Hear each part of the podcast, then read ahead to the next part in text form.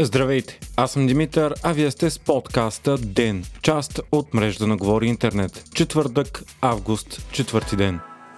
Все по-видима става откритата война на президента Румен Радев срещу доскорошните му най-близки политически партии БСП, която го издигна през 2016 и продължаваме промяната, която се роди от неговия миналогодишен служебен кабинет. Само година по-късно обаче новият му служебен кабинет още в първите си работни дни започна откровенно изчегъртване, противопоставяне и силни критики към управлявалия 7 месеца кабинет Петков. Вчера вечерта служебният премьер Гълъб Донев заяви, че положението в енергетиката е хаос хаос и разруха и обяви, че свиква извънреден кризисен штаб за решение на проблемите. Штабът ще се води от економическия вице-премьер Христо Алексиев и в него ще влязат министърът на енергетиката и представители на организации като Кевър, Данс и други. Служебният министр на енергетиката Росен Христо пък заяви, че ситуацията с доставките на газ е сериозна и такъв има само до края на септември. Той заяви и че прословутите договорени 7 танкера не са всъщност договорени, а са били само на ниво оферта и че Българ Газ е в сериозна финансова криза. Предишните управляващи обаче заявиха след това, че ситуацията въобще не е толкова трагична, колкото се изкарва от служебния кабинет и че има договорни варианти за доставки на втечнен газ от октомври от САЩ, а цените са с 30 долара по-низки от европейските. Кирил Петков заяви, че за да не се остави служебния кабинет пред свършен факт с крайна сделка, предишният кабинет е осигурил възможност за потвърждаване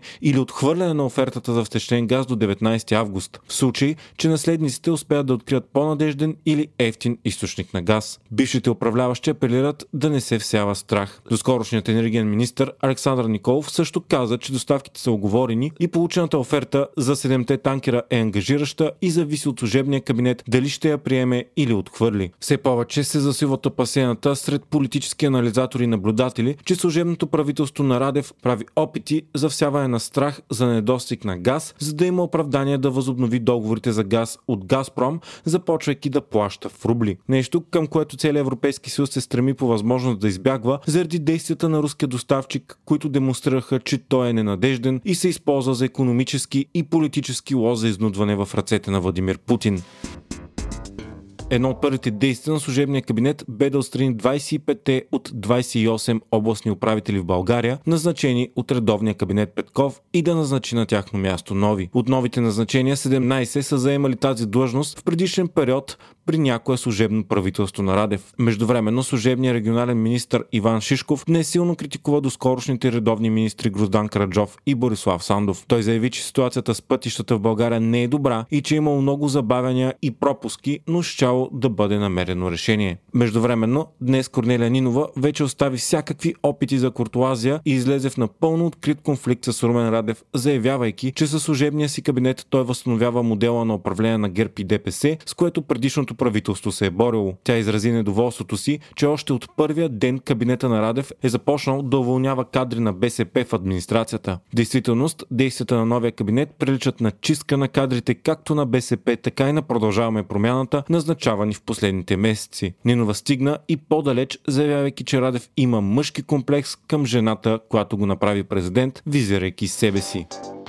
Китайската армия е изстреляла 11 балистични ракети във води близо до северното, южното и източното крайбрежие на Тайван. Те са изстрелвани в продължение на 2 часа на няколко вълни. Това е най-голямата китайска провокация до момента. Пекин провежда мащабни военни обучения в близо до Тайван, като напълно блокира въздушния и морски достъп до острова. Напрежението ескалира след необявеното предварително посещение на председателя на Конгреса на САЩ Нанси Пелоси в Тайван. Хайтек четвъртък с Viva.com Технологичната економическа война между САЩ и Китай продължава. След напрежението в Тайван, Вашингтон забрани на компании за чипове като Intel, Samsung и други да строят нови заводи в Китай. Това става след като правителството на САЩ обяви, че компаниите за чипове могат да получат от заделените 52 милиарда долара държавни пари за производство на чипове, единствено при условие да се откажат да правят някои нови видове бизнес в Китай. Става въпрос за забрана за отваряне на фабрики за микропроцесори за смартфони, конзоли и компютри.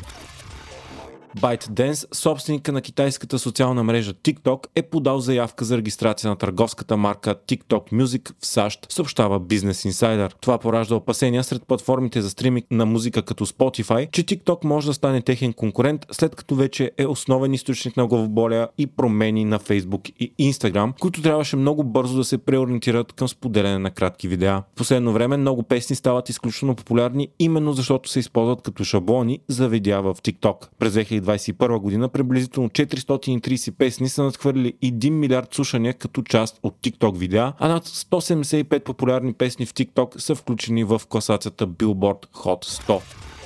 Amazon обяви, че повишава цената на услугата си Prime с до 43% на европейския пазар. Prime абонаментът включва както безплатна доставка на закупени стоки, така и услуги за стриминг на музика и видеосъдържание, заради което и го ползват много потребители. Prime е достъпна в 24 страни и има над 200 милиона абонати. Amazon обясни решението си с високата инфлация, по-високите разходи и множеството подобрения, които е направила в услугата за последните години. Вие слушахте подкаста Ден, част от мрежата на Говори Интернет. Епизода водих аз, Димитър Панайотов, а аудиомонтажът направи Антон Велев.